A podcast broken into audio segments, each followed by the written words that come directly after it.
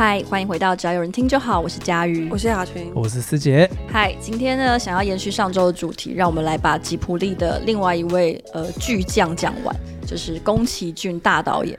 我想应该不会有人没有听过他了。不要说没有听过，我觉得甚至应该所有的人至少至少都看过一部他的作品。不大可能没看过吧？以前小学可能也会播之类的。从老到少真的都。但我不知道会不会十五岁的人已经不看了。也有可能吧，因为我有问过比我年轻一点的，有人没有看过金庸任何一本。金庸倒是。金庸有无所谓吧？那，就是 也没有到无所谓，但可以理解。毕竟他是对啊，不是我说连剧或者是连什么都不知道，因为现在已经比较没有那么流行翻拍这些了吧？我在想。OK OK。哦，没有没有，我觉得他们还是必须会得看过，因为就就像之前那个那一波迷音大释出的时候，如果你真的一部都没有看过，你会真的不知道大家在干嘛，就蛮困扰。但是我我觉得某种程度上可以理解，是因为金庸后来没有再出了，可是宫崎骏是或者是吉卜力是一直有新作的。对啊。对，算是一直有新作，但我其实反而后面的星座几乎都没有看了。这是跟周星驰是一样的。周星驰在某一部之后，我们就已经不承认他。长江七号之后就已经是脱离那个范畴。但长江七号应该是我最后一部看的了。对，因为他后来个人风格有一点变了啦，就是他自己喜欢的东西，对他成长了，这样，然后我们也成长了。你们有去电影院看过宫崎骏吗？昂档哦。其实我好像没有，可能没有哎、欸，都对，对啊，就是那种重映的可能有吧。而且早年的片其实呃有一些是没有上台湾院线，没有没有全部啦。但是像比如说《龙猫》其实没有上台湾院线。哦，这样子。它反而是到去年才是第一次在台湾首映，哦，就是那个经典重映。对对对。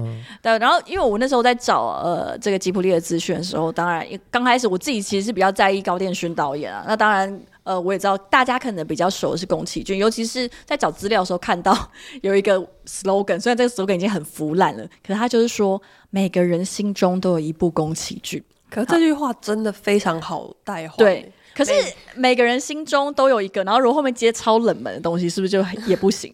哇，可以开放大家投稿。你是要讲 每个人心中都有一部魏斯安德森，应该不会有。每个人心中都有一部藤井树。哎、欸，这搞不好有、欸，搞不好有。对，然后二位可以先把这个问号放在心里，然后我们可能到要收尾的时候，我们再来问问大家，就是你们心里面那一部宫崎骏是什么？上一集把吉普力的成立的历史大致上跟大家讲过，那宫崎骏这个人呢？我自己在看他的资料的时候，觉得，嗯，他就是一个很热血的、严厉的阿北。我还我不太确定，有没有跟他共事过，但据说他其实是 要求很高的。据儿子跟工作人员说，他好像很严厉，可是，在作品里面不会特别感觉出来吧？作品里面感觉出来的话，可能就没有那么多人想看。对啊，就每一部片都在跟你大说教的话。对他，我觉得他在呃片里面的转换是算柔性的。其实我在看就是吉卜力工作室的资料，就是在看宫崎骏跟高田勋的时候，我就觉得。哇，跟这两人工作应该真的跟地狱没有两样。两个人应该有一些不同方向的，让人很难接受的地方。都是地狱，对 对，只是不同风格的地狱。他们他们其实会轮流当呃导演跟制片嘛。对对对对对，然后反正就是据说他们两个在担任这两个角色的时候，反正都会像地狱。整个吉普力基本上就是人间地狱。因为像是呃有一些访问，它里面就讲到，我我我觉得有一句蛮吸引我的地方是，他说重要的事。都是麻烦的，就是他在片场、哦、或者是他在呃作画现场，就在工作室的时候，他都会一直挂，就是面倒くさい面倒くさい，就是他会一直说好麻烦、嗯，这个真的好麻烦、嗯，就是会一直把这件事挂在嘴巴上，情绪劳动很大，对，不停的唠叨。但是真的问他的时候，他是说，因为所有重要的事都是麻烦的。然后我这时候就觉得，天哪，好可爱哦！这我可以理解他讲这种。 就是重要的事情跟麻烦这件事情的那种连接，浪漫的连接，就是可以想到我自己想象的是，比如说小孩也很麻烦，但他那些就是在生命里面快乐的小麻烦。那我觉得对他来说，呃、可能整个做动画这个事业来说，就是那种快乐的小麻烦，真的也是蛮职人精神的。对啊，其实是、哦、因为他们到现在应该都还是有在坚持一些手绘动画。当然，他最新的后面的几部作品我就不是那么熟，但是呃，吉卜力算是一直以来都还是在动画产制中把手绘这件事情放得很重要。这也是为什么他们的原画都超贵的耶。对对，不成本跟制作时间都降不下来的原因。哦、我不知道大家有没有看过刚才讲。佳宇讲那那个组图，其实他有被做成一个组图，然后常常被看到，我也很喜欢。你说哪个？就是宫崎骏之前不是试出一波素材，就超多迷因啊，对。但其实有一个组图是宫崎骏本人在画画的一个组图，然后大家就帮他配上台词，他就在讲这段话，就是说，呃，他的口头禅就是 MANDOK SAY 就是很麻烦。他就是说，人生中最重要的事情都是很麻烦的。然后，如果这些人生中的麻烦消失了，你反而会很想要去把他们找回来。生命中真的有很多的事情都是快乐的小麻烦，甚至就是你自己找来的快乐小麻烦。然后，其中还有一个讲到说，他之所以可以这么享受他的作品的原因，是因为他所有的重要的作品，就是或者说他所有的作品都是献给身边的人。所以他就会讲说，比如说他的儿子几岁的时候，他就会主角就是捏的大概那个那个岁数，或者是他认识的朋友的女儿，朋友女儿那时候十岁，他就想说，哎，他想要创作一个以十岁的少女为主角的作品，然后像这样子以此类推，所以他就是他 也会跟着作品一起成长，因为他创作的来源就是来自于他自己可能成长的经验啊，然后或者就是他身边互动的人，不算不太相关，但那就让我联想到一件事情，就是喜欢一个乐团很多年的时候，就是我之前也会听到一些这样的评论，就是啊。那个乐团怎么变了？尤其是一些比如说朋克团，会不会太明显了？是朋克团，或者是一些年轻的时候风格。时代还有什么朋克团啊？有啦，然后变得只有老婆而已。对，然后就是觉得啊，这风格怎么变了？可是。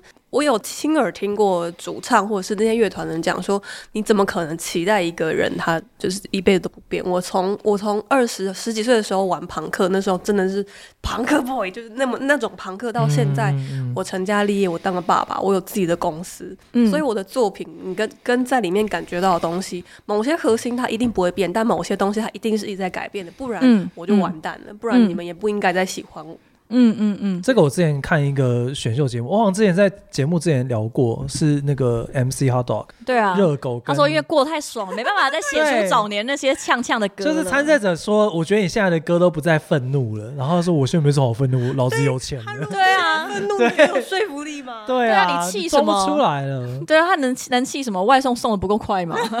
有人想看这种歌吗？对，但呃，但是宫崎骏的。我觉得他自己在乎的几个主题其实没有什么变过，可是因为他比较后期的作品我没有看啊，所以我也不好说什么。像是比如说《安雅与魔女》，你们有看吗？我没有。可是这个不是很最近的吗？这个很最近，他非常非常最近。看到预告时候想说，我想要去看一下，最后还是没看。嗯，因为这部作品应该是他们呃。应该是吉卜力工作室最新的作品，然后也是让宫崎骏人生不知道第八还是第七度决定复出的 的原因。每次看到这个都觉得好好笑。对，二零一三年是他第七度宣布退休。对对对对对，非常非常，他不停的那个，我我还有做一个笔记，这边写说哦，就是二零一九年第七度复出这样。然后总总之就应该也数字会一直不停的在更新，因为他每次做完就说真的太累了，没有办法再做了 这样。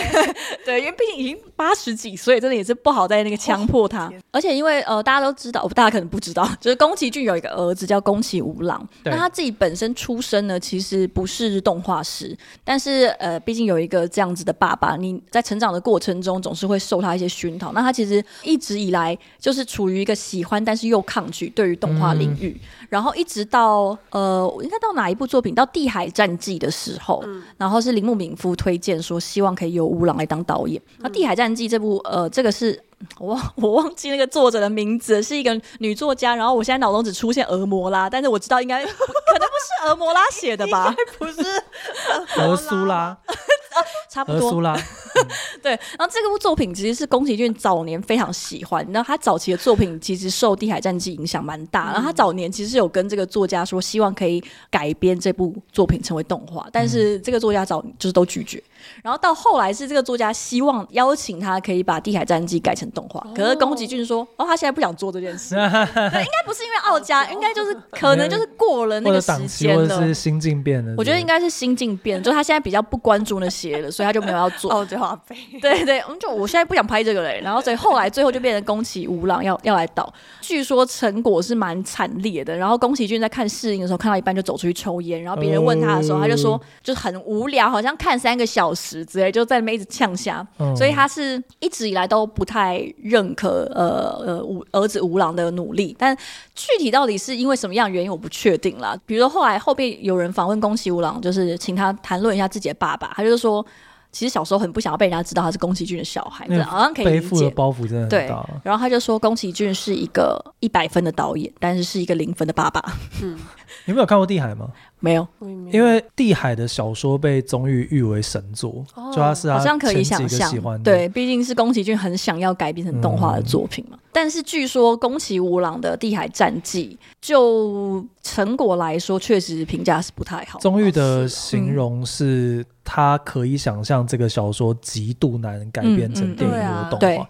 因为它是一个非常步调很缓慢，跟时间轴爆炸长的一个小说，嗯，嗯，然后那个清淡的感觉，一旦拍成动画或电影的时候，你就会觉得，我，怎么好像没什么刺激感？改编真的还是需要蛮大的那个张力。书这个载体还是有它的特殊性。对啊，嗯、不同的文本。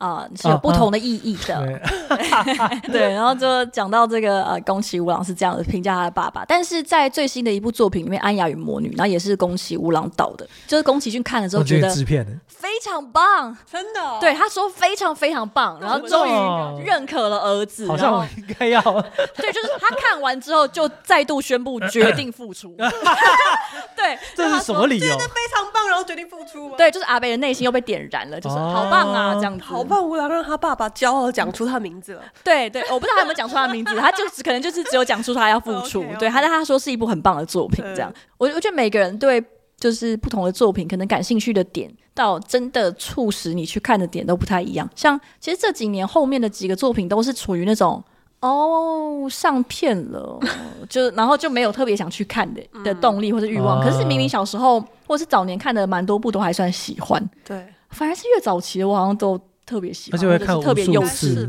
对啊，会不断的重新回去看。接下来就直接进到那个宫崎骏那些令人心动的作品们。呃，我这边就是因为我也就大概。先找了一些我自己比较有看，跟我比较有印象，跟比较喜欢的。但其实我觉得这些应该就都是大家心中的经典，或者应该对，应该是因为我觉得反而是后面的，像比如说《借物少女艾丽缇》，你们有看吗？我有看，我有看。呃，有，但我这一部印象很就没有那么深刻。波妞跟这个我印象都超前薄。波妞我也完全没看。哦，就是波妞你完全没完全没看。其实波妞我看了之后，有比我预期的想象的喜欢一点。对，然后先讲那个比较早年的，就是《龙猫》。那上一集里面也有谈到说，《龙猫》是宫崎骏跟高电勋最初是要跟《萤火虫之墓》一起，就是两部片合成一部片，然后同时上映。哦、对，但是也差太多了吧？对，蛮怪的。这两个合在一起真的没问题吗？就是我甚至不太确定哪个在前，哪个在后会比较好。嗯、然后，但是因为高电勋呢，拍着拍着就把它拍成了九十分钟的电影。所以就导致于龙猫必须要独立出来，所以在它原本的长度来说又不太够，所以他又加拍了二十分钟。你的意思说它原本有点像迪士尼前面不是有一段那个？呃，对对对，但、哦、但没有那么短，但本来可能是两支差不多一个小时合在一起，啊、但最后因为高天勋本人拍片的习惯就是慢工出细活，啊、然后他就咻，对，就变成了九十分钟，然后还对还 delay，、okay、那所以龙猫就加片这样子。那呃，为什么刚刚讲说就重要的事都是麻烦，然后宫崎骏本人在工作的时候也是非常高压，但是就唯独龙猫这只不是。据呃铃木敏夫的描述是宫崎骏在拍龙猫的时候很快乐，因为他想到说这部片本来是要两只一起上。嘛，他所以他就觉得说，那票房我只要扛一半就好了。呃、然后他本来很快乐，就很轻松的完成了《龙猫》，但《龙猫》是吉普力工作室有史以来票房最烂的一部片啊！是哦，对，最烂，因为它跟《萤火虫之墓》后来还是同一天上映，然后合计只有十一点七亿日元。然后拆成一半之后，嗯、但它不是拆啊，就是龙猫这一边的话，就是不到六亿，啊、非常非常非常非常少，三分之一而已。哇，所以它现在是经典，回头过来看的时候，对，嗯、非常意外。但是为什么龙猫会变成？经典呢，是因为它后来变成电视动画之后大受欢迎，嗯，就每一次的播出收视率都超惊人。就它在电影票房失利，那我我不知道为什么会失利，可是为什么会失利呢？我猜可能是当初宣传啦，我觉得可能跟宣传，或者是因为它前面几部作品就是呃《风之谷》啊，然后《天空之城》，可能突然变成炸到不行，龙猫就是有点太快乐，就里面没有任何机器人啊，嗯、啊没有战争啊，安野秀明哭哭。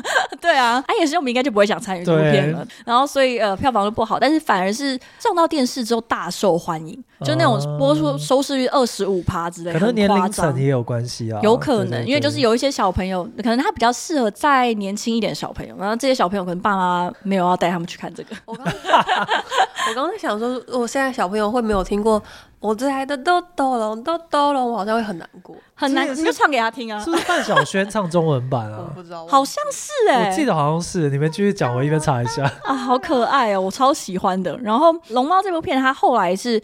大受欢迎是因为电视动画，那还有就是有一个玩具商非常喜欢龙猫，欸、对，它是在电视播出之后，这有两个版本，就一个是说，因为它的收视率很好嘛，所以这个玩具发行商就找上来，所以是主动找上门说，我们想要发行龙猫的玩偶，其实这合理，那个在里面呈现那个躺上去的爽感，应该超级可爱，那个也超棒，对啊，怎么会这么会画一些那种软绵绵、跟蓬蓬的东西啊？我觉得真的太可怕了，嗯、对，然后所以这个玩具代理商找上门来，然后另外还有一个一说就是这个社长本人。完全被吸引住了，就是怎么会有那么可爱的东西啊？这样子，哦、所以他就找上来。我我不知道，就日本人真的很会写这种商业的故事。嗯，就是社长完全被这个 神奇的生物迷住了。对，这这他们，因为他们都都走那种真真情路线的，因为好像据说是社长自己想要，所以他就叫他们去发行这样子。对，然后所以这个后来他们就哦 OK，所以呃龙猫也是他们第一次发行周边的作品啊，这样子，对啊，对对，就是因为可能也比较好发行吧。那个时候可能还没有那么多、哦、呃巨大机械或者是王虫公仔。对，因为因为后来之后那些东西都有了。对对，后面那些东西都有了，所以呃，那这个代理商在一九九一年的统计啊，就是只有他们这一家 Sun Arrow 就是就发了卖出了一百万个大龙猫，六十万个中龙猫，然后其他的那些龙猫公仔大概有五十万个，所以卖出了两百一十万个，非常惊人。因为其实我有。我有两百一十万，对，就是因为等于整个台北市每个人都有一只，好夸张。对，呃，我小时候老家有，就是我们有大的跟小的，多大多大？嗯，因为嗯，它当然不是等身比例啊，那个有点太大，等身可能要五十平的房子有办法。小的大概就是可能二十五公分，就最小的那一只白色的迷你的豆豆龙，然后大的就是。真的蛮大，就是跟小朋友可能差不太多大。最大的那只蓝色那个是中豆豆龙，对，中豆豆龙，对啊，超级可爱。然后黑泽明其实也把这部片选入他的一一生必看的一百部电影。天哪，连黑泽明对，因为对，这是 而且这是一百部里面唯一的一部动画长片。然后是哦，对，然后黑泽明本人也说。那个猫公车好可爱，他觉得好可爱了，他就说非常喜欢猫巴士，猫巴士超赞，非常喜欢猫巴士这样子。我就觉得呃，龙猫有很多蛮可爱的小故事，里面就讲到说，其实龙猫它最有名的不是那个在巴士站等爸爸回家，对对对，然后就是哦发现龙猫站在旁边嘛，然后里面就讲到说，其实那个是宫崎骏小时候他的印象，就他小时候也曾经在下雨的公车站。等爸爸下车，嗯，所以他说就包含那个整个画面啊，那个颜色、色调，还有那个雨的感觉，其实就是从他自己过去的童年回忆里面提取出来。呃，龙猫这里有非常多小小的周边啦，但我自己觉得蛮有趣的是，一个是它其实有续作，是、哦、真的假的？美与小猫巴士。哦，就是妹妹跟那个小猫巴士，但是是在那个吉普力美术馆才有播出，而且是短片。哦，对，所以其实你不一定看得到，因为吉普力美术馆好像会有一些限定的短片，然后每天会换延伸的小品这样子。我不太确定是不是都是续作，但也也有可能只是一些比如说花絮啊，或者是他们别的那种特辑或者是专题。但总之就是有这样子的一个超级可爱的短片。猫巴士真的是小时候大家的梦想。小猫巴士也超级可爱的。我小时候看的时候，我不知道你们有没有印象比较。比较深刻的段落，因为我印象深刻的段落有几个。第一个是姐姐叫五月嘛，然后因为妈妈住院的关系，所以她一肩扛起，就是长姐如母，然后还要做饭。然后我印象深刻的是她做的那个便当看起来有够好吃的。就吉 就是呃宫崎骏的动画，我整个吉普力的动画里面有好多好好吃的东西哦。霍尔的那个也是，对啊，煎蛋什么的，对对对对，很多还有天空之城的那个烤吐司跟荷包蛋，这很没道理，就是一些感觉其实应该是蛮普通的东西，可是看起来怎么会那么好吃啊？我的天呐！然后我小时候觉得小梅好烦。就是真心的觉得小梅好烦，我不知道是不是因为我对我妹的一些投射，她就会觉得哦，你真的好烦。你看现在大家都在找你，然后小时候看的时候，因为呃那个爸讲，就是因为小梅就失踪，然后他们就在全村的人都在帮忙找她，然后最后那个婆婆就拿起了一双小凉鞋，然后我第一次看到的时候，我真的心都凉了半截，因为我真的以为出了事，然后五月就。不是这个，然后想说，哎、欸，不要这样子，我真的要吓死了。对，然后而且这部后来虽然它电影票房没有大卖，但是因为后续的效应，就是电视啊周边，所以它真正变成了国民动画。就比起其他部，所以它的呃，就是它吸引小朋友，然后也吸引纯真的大人。所以其实大家后来去看吉普力的动画开头都有，对对，我要问就是这个，对，它变成了呃工作室的那个 logo，超级可爱的。它里面龙猫里面的很多元素跟角色后面都还有再出现，对对对，好像有在其他的，包括那个小黑精灵呢，你记得吗？炭煤炭煤炭，我不知道为什么，其实我很喜欢那个，很可爱，而且但他好不容易抓住，然后打开手变全黑。我小时候看的时候真的不知道发生什么事，去哪里了？就去哪里了？去哪里了？对对，就想说怎么会不见？不是刚才握着吗？然后关于 龙猫这件事情啊，就是呃，那个高电勋曾经在短文中讲到说，他觉得。龙猫是宫崎骏带给社会大众的一份恩泽，因为他恩泽的原因是因为他认为这部作品就是让人往后只要看到森林的时候，就愿意打从心里相信龙猫确实就藏在里头。然后他认为这个是世界上少有的美妙体验。我曾经在去爬山的时候，就是真的是四顾那个山林，然后就跟要一起爬的伙伴说。这里好像会有龙猫出现，这边好像那个会有龙猫的地方，就是我觉得那个已经变成所有人的一种集体的印象了。其实就跟看到隧道，大家也会说这个过去就会变成猪，这个就是千寻他们的那个山洞等等的。我小时候去溪头的时候，我爸妈就是有下雨，然后就真的是有摘那个有像姑婆芋的那个，对对呀。好棒，就是我会觉得，而且没就有伞，哦 啊，原来如此，原来有伞吗？哎呀，我就捡那个路边掉的这种。你们记不记得，就是呃，因为龙猫没有伞，所以他把伞借给他，对，他把爸爸的伞给他。然后他说，原本的剧情是后来龙猫就还给他伞，然后也给他一小包的那个核果做谢礼，这是原本的设定。但是宫崎骏说，他想一想，觉得对龙猫来说，他应该没有伞的概念。所以他会觉得那个伞，与其说是让它遮雨用的，倒不如说是像一个美妙的乐器，因为雨滴会噔噔噔噔噔，就龙猫那时候不是听到整个人嗨起来嘛。所以他说后来就把它改掉，他就让龙猫不还伞，因为他认为龙猫把他认为说这是呃那个五月送给他一个小乐器，所以他就给他一个赠礼换成和果。我想说天哪，这是一个什么样的小故事啊？也太可爱了吧！想逼死谁？而且我觉得龙猫都没有办法讲话的这个点，其实超可爱。对啊，因为他的表情就是。然后啊，对，可是其实超疯的，突然发现他看不到，请去看 YouTube。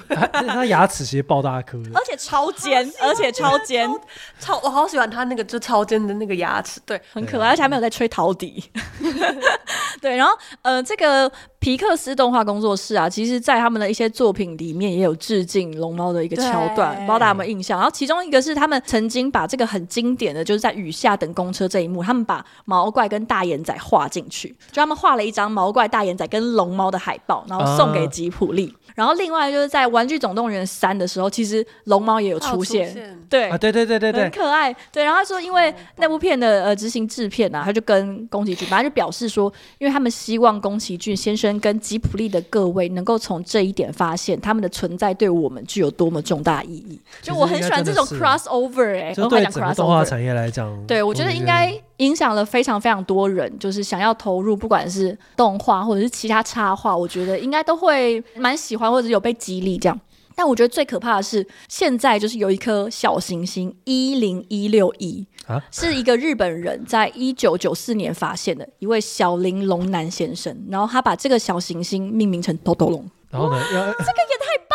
要撞上地球了吗？呃，应该还没，应该还没，应该还没。就是如果我们没有就是对待森林不当的话，我想这个偷豆龙应该是不会撞过来。我觉得这个简直太浪漫了。这到什么样的情况你会发现一个小行星，然后你没有命名成自己的名字，就是你命名成豆豆龙？我觉得这真的非常浪漫。我觉得这可能是宫崎骏一生收过最浪漫的礼物。我真的觉得太感人了。我不知道龙猫对你们来说还有没有什么有趣的小回忆？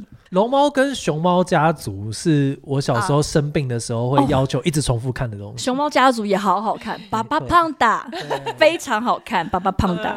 关于龙猫还有一个很蛮有我个人特色的一个小故事，就是国中的时候有一堂应该是美术课，不知道为什么老师就播龙猫给大家看。哦，就是那种我不知道是可能段考结束呢，还是怎么样，他就我们也没有上那个美术，就可能刚交完作业，他就放龙猫给大家看，然后我就看到班上的小太妹就看到哭，然后那时候我记得我心里的一句话就是。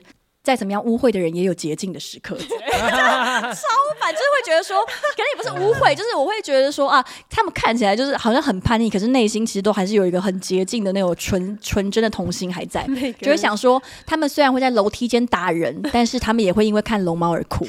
就我瞬间有一点感动。每个人心中都有一部宫崎骏。对对，就是你在回想他们在楼梯间就是围殴别人，然后跟他会看龙猫在哭，就是小时候会觉得这个冲击感很强烈，但是也蛮受感动的。这是我对龙猫一个非常印象非常非常非常深刻。可是真的会啊，就觉得哦，它就是有这样子的一个一个力量存在。嗯嗯、对，然后再来第二部是我个人其实也很喜欢的《魔女宅急便》。那《魔女宅急便》刚好就是应应该差不多就是龙猫之后。对，然后我自己觉得啦，它对我来说是一个非常，我不会说它是很女性主义或者怎么样，但它是它给我的感觉是它是一个非常女性的作品。我觉得甚至比之后的，比如说呃《神隐少女》，对我来说《魔女宅急便》都更女性。魔女宅急便里面有男性吗？有啊，有蜻蜓啊，就是他喜欢的一个想要飞上天的一个。啊发明家一个男生，就他自己创造了一个，我刚甚至想不起来。对，有有那个飞行飞行。然后你刚就是在讲到这些片的时候，我第一个念念头都是，如果现在有小朋友没有听过，哒哒哒哒，我也会很难过。哦天哪！哦，你知道我有个朋友说，他只要压力大的时候，就会放宫崎骏的，就是所有的那个主题曲在听，他说就是很舒压。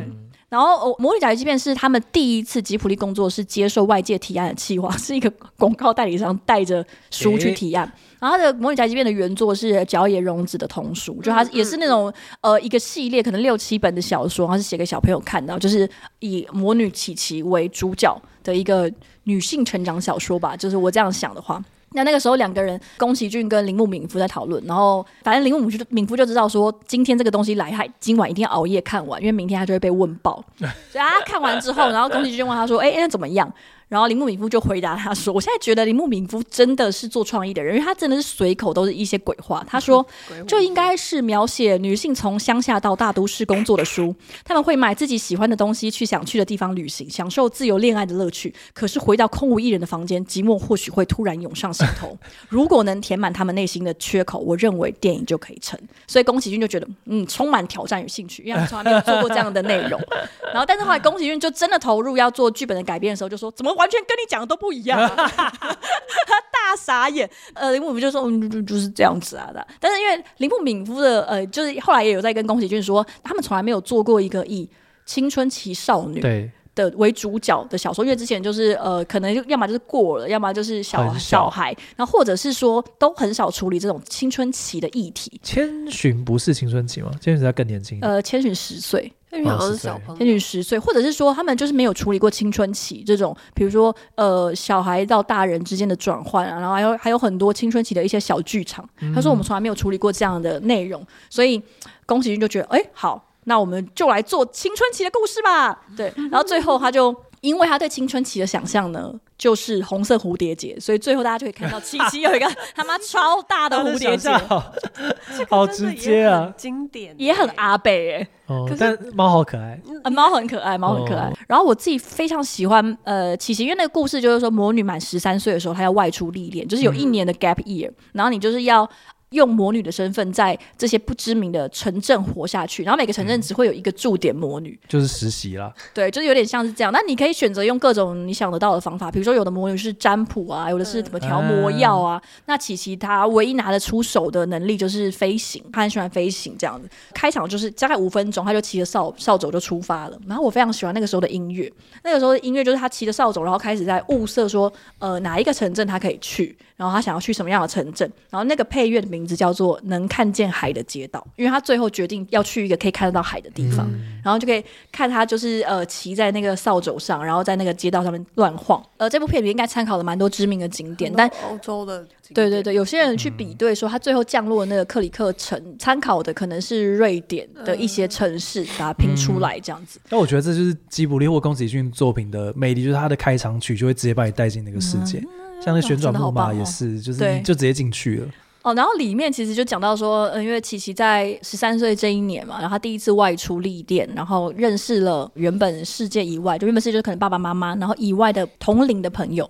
然后一开始就认识了这个男生蜻蜓，因为蜻蜓就觉得哇，你会飞好赞哦，因为蜻蜓非常想要飞上天空，嗯嗯嗯、然后他自己也有做很多的小发明。然后重点是林梦敏夫就说，他觉得宫崎骏电影的特征就是男女主角很快就相遇。然后他就这次就跟他说，他想要来一点不一样的。他认为呢，就是女生这样子一个转换环境，应该要先跟同性交朋友，然后等生活稳定下来再认识异性比较好。他希望就是可以改一下他们这个认识的顺序。我觉得这个呃提议也蛮微妙，蛮有趣的。这是谁讲的？铃木敏夫就建议他说，他觉得这次应该要先认识同性，因为他当时他自己有一个十三岁的女儿有关。这个我就不知道了。对，但是宫崎骏说这样就好了，毕竟世界是由男人和女人构成。我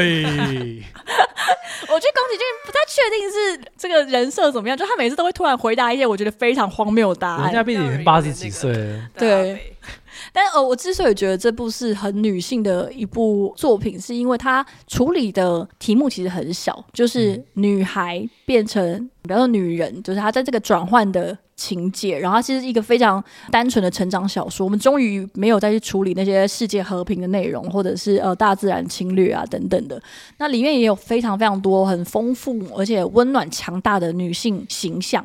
就包含像是房东太太啦，然后还有森林里面有个大姐姐叫乌露斯拉，嗯嗯、对，然后还有一个呃，我自己觉得啊，像那个做派的那个奶奶，有一幕是她要去送派给这个奶奶的孙女在开 party，然后她就帮她做这个，也是我觉得宫崎骏的动画里面数一数二好吃的东西，就是一个烤鱼派，然后她就冒着大雨把派送过去，但是后来就是那个孙女不要这样子。不过他还是收下来，然后这个情节是这部故事里面最大的一个转折，因为在这个之后，琪琪就失去了魔力。但我小时候一直不知道为什么他会失去魔力，我以为只是因为他感冒，嗯，就他突然都飞不起来，而且他突然听不见吉吉跟他讲话，嗯，因为他一开始是可以跟猫咪讲话，然后后来他就突然听不见，然后也不能够飞。我想问一下，你们两个人当初在看到这个段落，或者现在在听我转述的时候，你们觉得他为什么突然不能飞？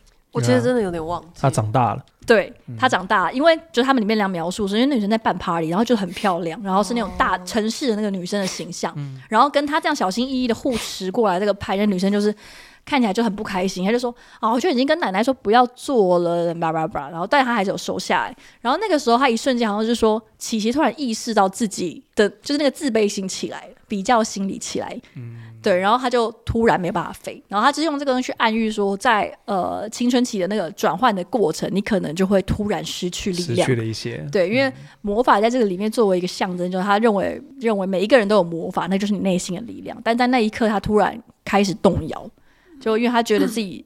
可能没有他想象的这么的呃强大，或者他开始对其他的东西有了关注跟羡慕这样子，然后我就觉得长大之后再回来看，可能就可以懂。就是也有人会说，嗯，宫崎骏的作品是你每隔个几年重看，嗯、你可能都会有新的体悟，嗯、或者你可以看到更多的细节。嗯、我觉得他电影好看的地方就在于他有很多的象征，或者是隐喻，或者是各式各样他想要告诉你的东西。可是。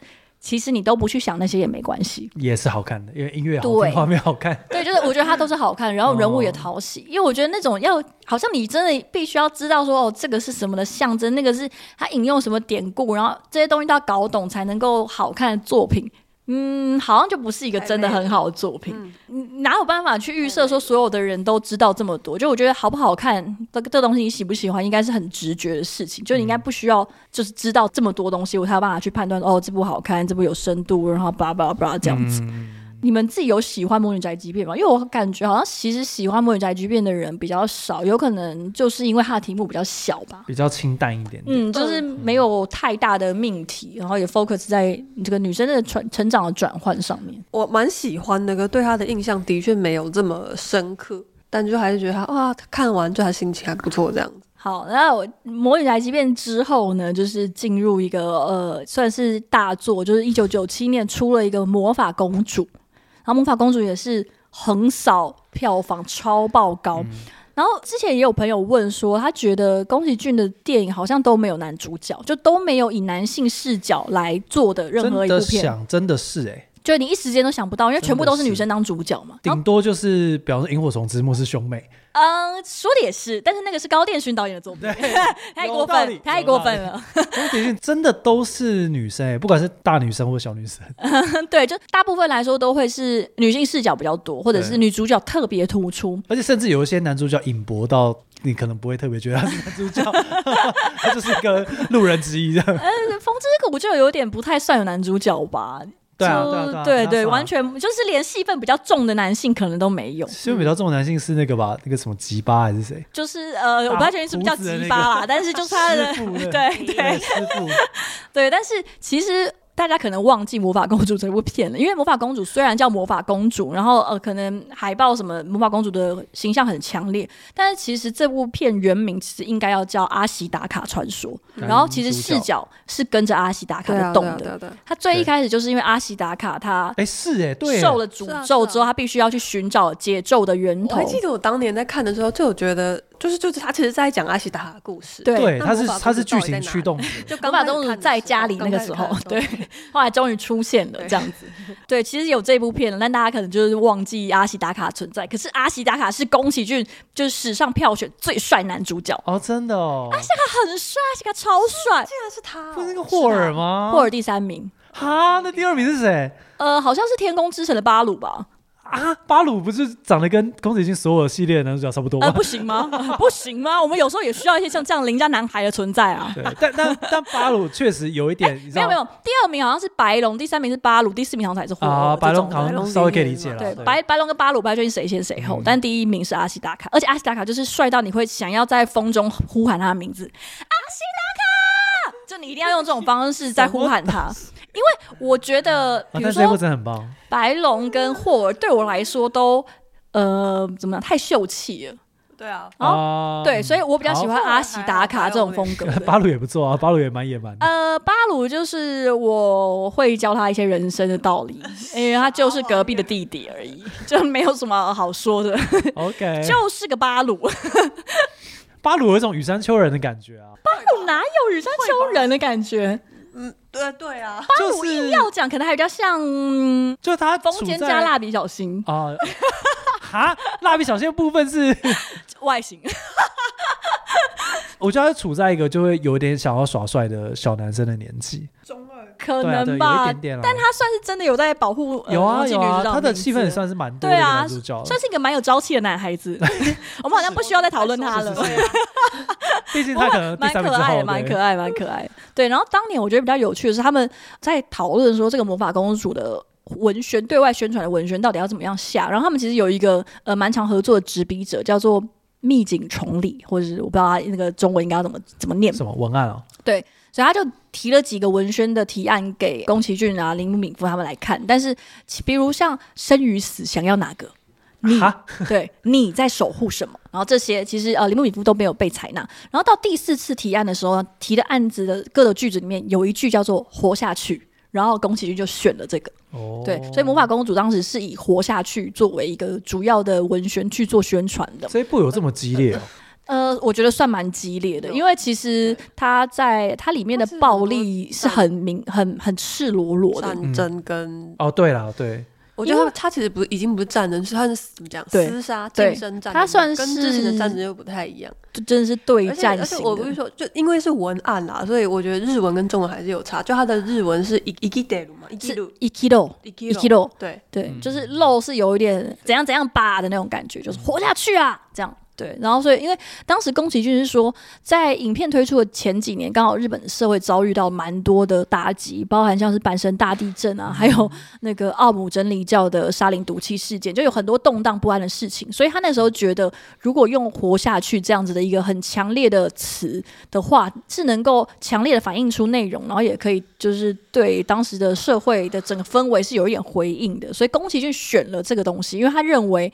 你要先有这样子的一个心态，才有办法就是生存下去。嗯，对，所以就选了这个，因为他说那个时候的整个社会氛围其实对未来是很不安的。然后所以魔法公主的文宣就最后就决定做一 kilo 这样子。然后我觉得还有一个很有趣的是，大家都知道安野秀明其实呃是宫崎骏的徒弟。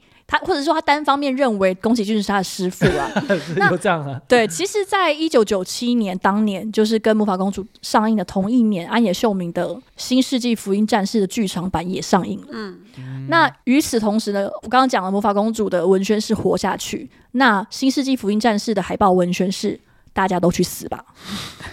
就是我不知道你们记不记得那个是真嗣的台词嘛？就大家都去死吧，这样。嗯、我就觉得哦，这真的是一个蛮有趣的一个小故事，成了一种生与死的遥遥呼应这样子。那呃，如果有去看比较多宫崎骏的作品，其实可以感觉到，像刚刚雅群说，这部片的那种暴力跟残酷是非常赤裸的。对，因为像其他《风之谷》啊，《天空之城》，不是说他们不残酷，但是他们比较少是这种厮杀，就是会喷血、头断掉。的那一种战争场面，我我觉得是有点像是你现在看新闻，你看得到乌俄战争，嘣嘣嘣嘣，觉得很很激烈。跟你现在在看到一个新闻，之间呃三重芦洲发生一个被刺杀事件，对，是不一样的感觉，对，都很残酷，都很暴力，但不太一样。对，那。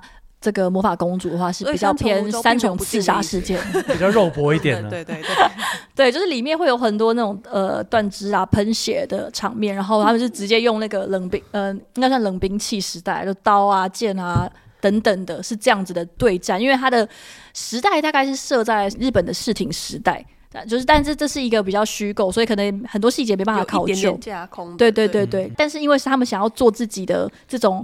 比较日本历史相关的故事才有才有了魔法公主，嗯、对，所以里面也有谈到说，当时其实有问说，就是为什么魔法公主里面的画面会这么的残酷的原因，然后甚至本来其实是说希望可以减少一点，但是宫崎骏是说。他想要直接把人类本身具有的那个暴力性质表现出来。嗯嗯、他说：“因为如果你不呈现说，其实每一个人的内心，包含像是人类内心，哦，甚至是神明内心，都会有暴力的因子跟情绪存在的话，嗯、你就没有办法去理解说你是需要去控制你内心的怒意的。”因为里面其实魔法公主是小桑嘛，那小桑后来要为妈妈报仇，就是为莫娜报仇，就是一只白狼。他就说，其实你去看会发现，小桑为了帮白狼报仇的原因，并不是因为她是自然的传承、森林之女什么，不是，她就是只是要帮妈妈报仇，所以她。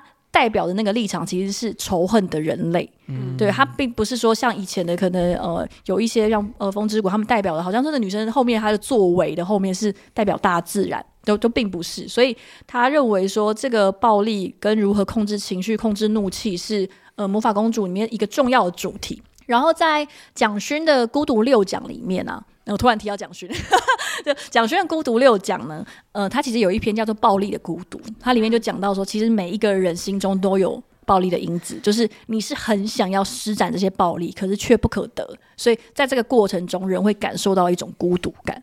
我觉得完全可以理解，就是你内心真的有些时候是你是想要不管不顾的行使，不管是热暴力还是冷暴力，嗯，但是在这个现代社会，你会知道说不能这样做，然后你的孤独感是由此而来，就是你这个暴力是没有办法跟别人共享，然后甚至也没有办法让别人知道的这件事情。在魔法公主的收尾里面，也呃比较少见的给出了一个嗯比较平衡的平衡报道的感觉，因为它里面的神明其实也会有很多勾心斗角啊，然后也会有很多的私欲。应该说，它虽然是神明，但它并不是正方。对对，就是神明没有什么也没有对啊，也没有正方。对，我觉得这个是这一部比较真的很成人向的原因的对一个地方。对，这一部其实是我数一数二，跟我之前有提过嘛，霍尔。有点不分宣制的一部片，嗯、其实我非常非常非常非常喜欢《魔法公主》嗯。嗯嗯嗯，这也是少数我长到很大还有在看第二次、第三次。原来如此，嗯、这部我也还蛮喜欢，但我不太确定有多少原因是因为阿西打卡，还有那还有莫娜，还有莫娜，对。然后呃，里面他其实宫崎骏也有在《魔法公主》的企划书里面提到说，他们并不是要解决世界所有的问题，也明白凶残诸神跟人类之间的战争不可能以喜剧收场，所以他最最后的收尾是那样子。而且大家还记得，就是其实最后阿西达卡跟小桑。没有在一起，就是没有以我们想要的那种方式在一起，嗯、就是他们没有，比如说一起回人类的社会生活，或者哦一起去森林里面生活，嗯、就没有这件事情给我的冲击非常大，因为他们 他们其实已经确认心意了，对，就是是彼此喜欢，但是最后他们没有在一起。这对我来说简直是 怎么会发生这种事情？而且不像是动画世界里面会发生的事情。这这部片真的有蛮多动画世界通常不会发生的事情，然后、嗯、我觉得那种有点受到蛮大的冲击。但是就是如何理解各自的立场，然后以祝福对方以自己真正想要的方式生存下去，这样子。然后我我那时候觉得，嗯，这这个结局非常的真实而且沉重，就尤其是你把它放在现实社会里面的时候，觉得能够做到这种程度真的是非常困难。然后这边准备两个转换心情的小故事。第一个故事是呢，阿喜打卡那个时候要出征之前，因为这是一个很有可能有去无回的征途。然后这个时候就是村落里面的一个叫做应该是卡雅的。女生跑过来，然后就跟他说：“哥哥，我会一直想着你的。”嗯、然后呃，阿西达卡也跟他说，我也会一直想着你。卡雅就送给他一个玉刀。然后就是小小的玉刀，然后就把他带着，就就就出发了。护身符的感觉。对，然后最后呢，就是他遇到了小桑，然后他把这个玉刀送给了小桑。对，然后但重点是，大家本来还觉得说，哦，好过分，别人送你的东西就转手送给了别人。但是其实访问宫崎骏的时候，宫崎骏说，其实卡雅跟阿奇达卡不是兄妹，就是那是呃村落里面的习惯，他们其实就是没有血缘关系的人，他们也会叫兄，就是以兄妹互称。嗯、那实际上卡雅是阿奇达卡的未婚妻。嗯，对，阿西达卡是一个渣男，对，然后渣男，对，而且当时就是负责配音的石田百合子，对，就是石田百合子就跟宫崎骏抗议说，没有这样子，怎么会有这样的事情？他就跟他提出抗议，然后宫崎骏就说，男人都是这样的，对，宫崎骏就是会有一些我觉得很震撼的发言，包含像是死在巨乳的怀中很幸福之类的，对，然后还有第二个小故事是里面就是抚养小桑长大的那个神奇，就是白狼莫娜。嗯对，我是一直都知道他是白狼，但在我心中，他们三只永远怎么样都是狗。对，就是一只大狗狗，呃，萨摩耶，大萨摩耶。对，然后他当时的配音员啊，就是宫崎骏是希望这个配音员要表现出混合着母性、残酷与慈悲等要素的声音。对，然后重点是他是由美轮明宏配音的。对，就是很棒哎、欸。可是我觉得莫娜的配音真的好棒哦，很棒，非常棒。对，大家是一定要现在还去 Netflix 上还可听得到原音。我觉得他真的就是那种很很强的妈妈。我怎么讲？还是美轮明宏本人也是很强的妈妈。虽然虽然我们现在是在转换心情，但我必须说，整部魔法公主里面印象最深刻的其中一幕就是。他的头去把手那个大人的手臂给咬掉的那一幕，也甚至也不是因为他很血腥，纯粹是因为你感觉到那个愤怒的，知道什么也没有办法挽回的最后一搏。对我来说，那种感觉，嗯嗯嗯，就他只剩下一颗头，但他跳起来把它咬掉。我觉得魔法公主里面真的有非常多印象深刻的那种很震撼的场面。嗯，其实包含像是阿奇达卡中间有一幕是他把那个我忘记那是什么动物的头举起来，动物的头不就是最后了吗？对对对，嗯、就是那个，我觉得也很惊人。嗯，但是再来就是谈到可能也算是比较受欢迎的一部啊，就二零零一年的《神隐少女》这部可能比较近了啦。对，但这部几乎就是我最可能就是我几乎最后一部了吧？哦，没有，后面我好像还有看过《猫的报恩》啊。对啦，还有《猫的报恩》。对对对，但是哦，这真的是非常非常几很少数的几部。最后呢，就是其实它在推出之后，直到二零二零年被《鬼灭之刃》取代为止，都是。日本票房第一的电影《鬼灭》是票房是四百零四点三亿日元，才终于把它就是打下来。反正他整个蝉联一个快二十年，非常强。而且我记得《神隐少女》在 IMDB 里面排名爆炸前面。对啊，这部很强，而且他还有拿奥斯卡的那个动画奖。嗯，但我好像说实话没有特别喜欢。哦，我有。对我，我这部这部非常非常多人喜欢，非常非常多人喜欢。我还有一个朋友说，他每隔几年就要重看。哦，就是呃，我不知道他想要重看的原因是什么，但他就是说他可能每隔两年他一定要重看一次《摄影少女》。嗯，这部在我心中也没有排到最前三。那你的前三是哪三部？哦，就是霍尔魔法公主跟风之谷。哦，也还算蛮还 OK，其里面可能。就是魔法公主会比较少人跟你站在同一阵线，因为风之谷我觉得一定超多人喜欢，啊、超喜欢。哦、对，然后这部创作理念就是第一个就是他有一个好朋友女儿叫做千金，就是奇阿 k 然后她就是一个十几岁的少女，然后她是想要以 做这部片来鼓励她说你一定行的，就在这个社会里你一定行的。哇，这个人造成了这个票房冠军。对对对，她想要做一部像这样子的片给女孩子打气，嗯、就是面对这个社会不用担心。然后另外一个话是铃木敏夫有一个喜欢上酒店的朋友，就是他们在聊天的内容就成为创作契机。就那个朋友是说，如果你在酒店工作啊，女生就算你本来是个性害羞的人，也会为了教师获得报酬，就是能够能够在里面上位的情况，所以你就会不断的提升接待男性客户的沟通能力。那前往酒店的男性，同样的其实也会在互动之下，其实慢慢是可以改变自己的沟通方式。完蛋了，听起来对这个聊天的内容就启发了宫崎骏来做这样的东西，就是这两件事情好像超级没有关系的。就是小千就是在汤屋工作，然后他自己其实有所成长，然后也改变了里面互动的人嘛。就是比如说最有呃分量的就是五连男，对。事后受访，他就说他认为语言是很重要的，嗯，就他认为语言是一个呃非常有价值的东西，它是意志，然后也是。自我，也是力量，所以他打算在这部电影里面好好的阐明这件事情。所以里面他就是包含像是白龙会一直跟他讲说，不可以忘记名字嘛，就不能够忘记名字。然后他就觉得说，呃，名字的这个这样子的一个语言，或者是说这样的一个口头吧，就是词语。对于当事人来说是非常重要，就是你不能忘记你的名字。当然，他应该还有很多的隐喻啦，但是我觉得光是把名字这件事提取出来，就觉得还蛮喜欢的。虽然我在看的过程中没有办法释怀，是白龙到底为什么会喜欢小千？而且我觉得最好笑的是，当初在做这个外形的时候，呃，宫崎骏有要求说，他希望小千就是不是特别美丽，也不是特别丑陋。的样子，就普通女生，对，她要的是一个非常普通的朴素女生，所以我我当时有觉得，相对于其他女主角来说，她蛮明显的长得比较普通。对啊，那个跟那个大姐姐比，我忘记她名字，就是很照顾她那个大姐，突然叫她大姐姐，哦，对啊，呃，小林之类的吧，对对，就是嗯。也有可能是因为这个原因，所以我当初就一直也没有特别想看。可是我我也不是说我就觉得，比如说呃，《风之谷》的女主角超正，或者是小桑超正，但是就是会觉得我好像比较喜欢以前的那个样子。然后后来宫崎骏，但他本人有解释嘛，他就是希望是一个朴素的女孩，然后为了弥补她，所以白龙画的比较漂亮。有点太漂亮，对，他就说哦，为了在那个画面上做出一个平衡，所以就这边他们刻意降下来的地方就补到白龙身上，所以白龙就长得很帅这样子。哦，我好像没有觉得白龙很帅，可能是因为发型的关系吧。我也没有觉得他很帅，但他的确很漂亮。呃，说的也是，你说的很有道理。讲到说最喜欢的桥段或者是情节，你们有印象比较深刻的吗？在《身影少女》里面。我的可能又跟其他人不太一样，我不太确定。但是我对于一个画面非常深刻，是白龙他在龙的状态，然后要变回人的那一小段。因为千寻叫他的名字吗？还是因为什么？因为他想起了什么，然后他突然就不是眼睛突然就张大，然后噗噗噗噗整个人就开始变身那段。嗯，对，那段非常深刻。因为我不知道为什么那段对我来说就是有一种他得到了一个。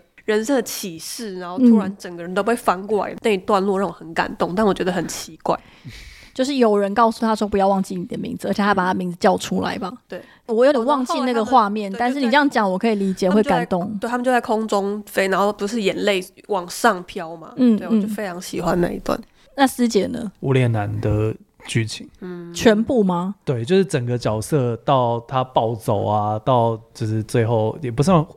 改过向善了，但总之是跟、嗯、跟千寻的相处等等，我觉得无脸男这个角色设定的很耐人寻味。可是你离无脸男很远，就你不像那种我觉得会对无脸男有比如说投射或是共鸣的人，不一定要自己跟这个角色有什么关系啊。但是在看的过程中，会觉得这个这个设定很有意思。那你有在看的时候，时候会觉得更有趣、嗯。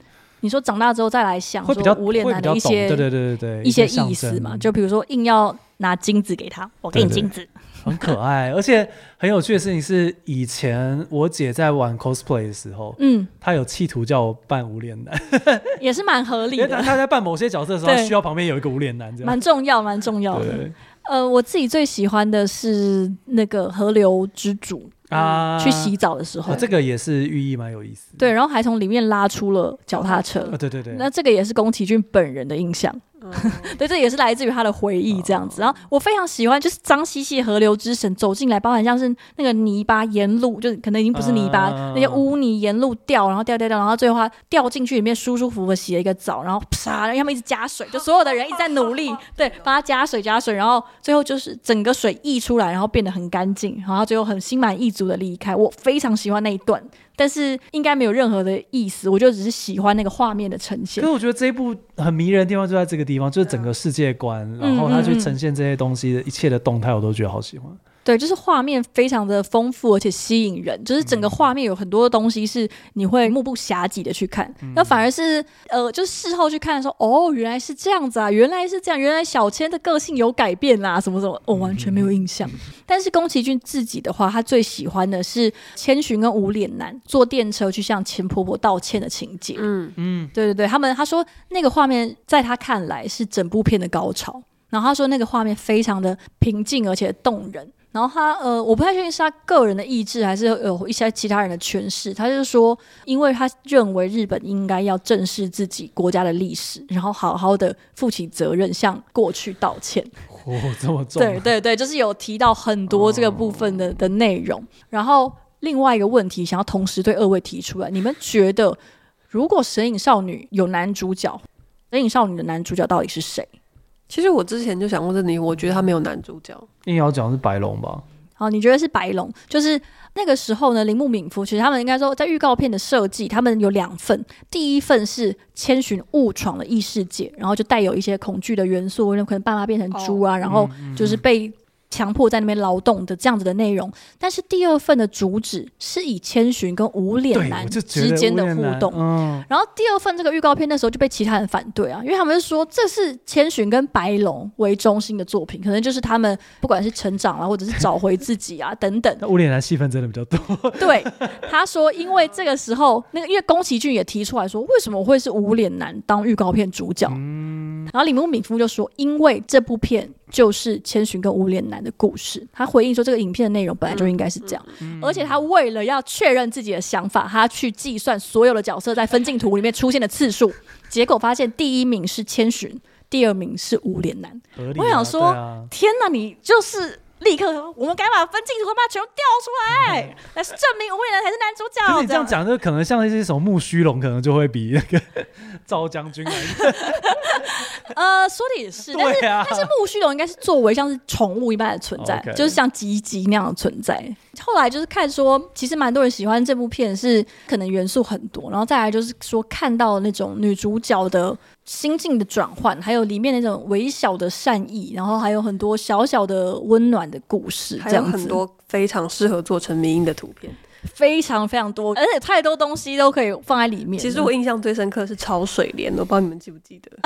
我我记得，我记得，我记得，有有有一个蔬菜，我我觉得超好笑。对，然后宫崎骏自己在做这个《神隐少女》这部片的时候，他是说想起了非常多他以为早就忘记的童年回忆。我不知道大家有没有这个经验，就是有时候会天哪，很忽然想起来一件，而且也不是很重要的事情。他做这部片的时候，真的离童年很远。非常远，非常非常远，因为随随便便就是六十年。对，啊、对，然后他，所以他因为这样子，所以他更加的呃奠定了他的信念。他说：“只要相信，就有希望。”因为他认为。不管是早已遗忘的东西、未曾留意的东西，或者是以为早就失去的东西，其实都还存在在你的心里。嗯、就发生过的事情是绝对不会忘记的。就是他也是在我不太确定是他有很有意识的希望创作这部片的同时来表达这样子的想法，还是说他在做这部片的过程中慢慢的整理出这样的想法？所以回到最一开始，刚刚杨学晶已经讲过了，就是在宫崎骏的这些所有的作品里面呢，你最喜欢的是哪一部？刚刚雅群有说了。你你的你的第一名是，呃，霍尔的移动城堡，原因我分享过嘛，然后再来就是魔法公主，嗯、再来是风之谷。嗯，那我有点难分名次，但我是天空之城、霍尔的移动城堡跟千与千寻。天空之城，我觉得倒也不是说什么剧情或怎么样多吸引我，但是是小时候让我最印象深刻，所以。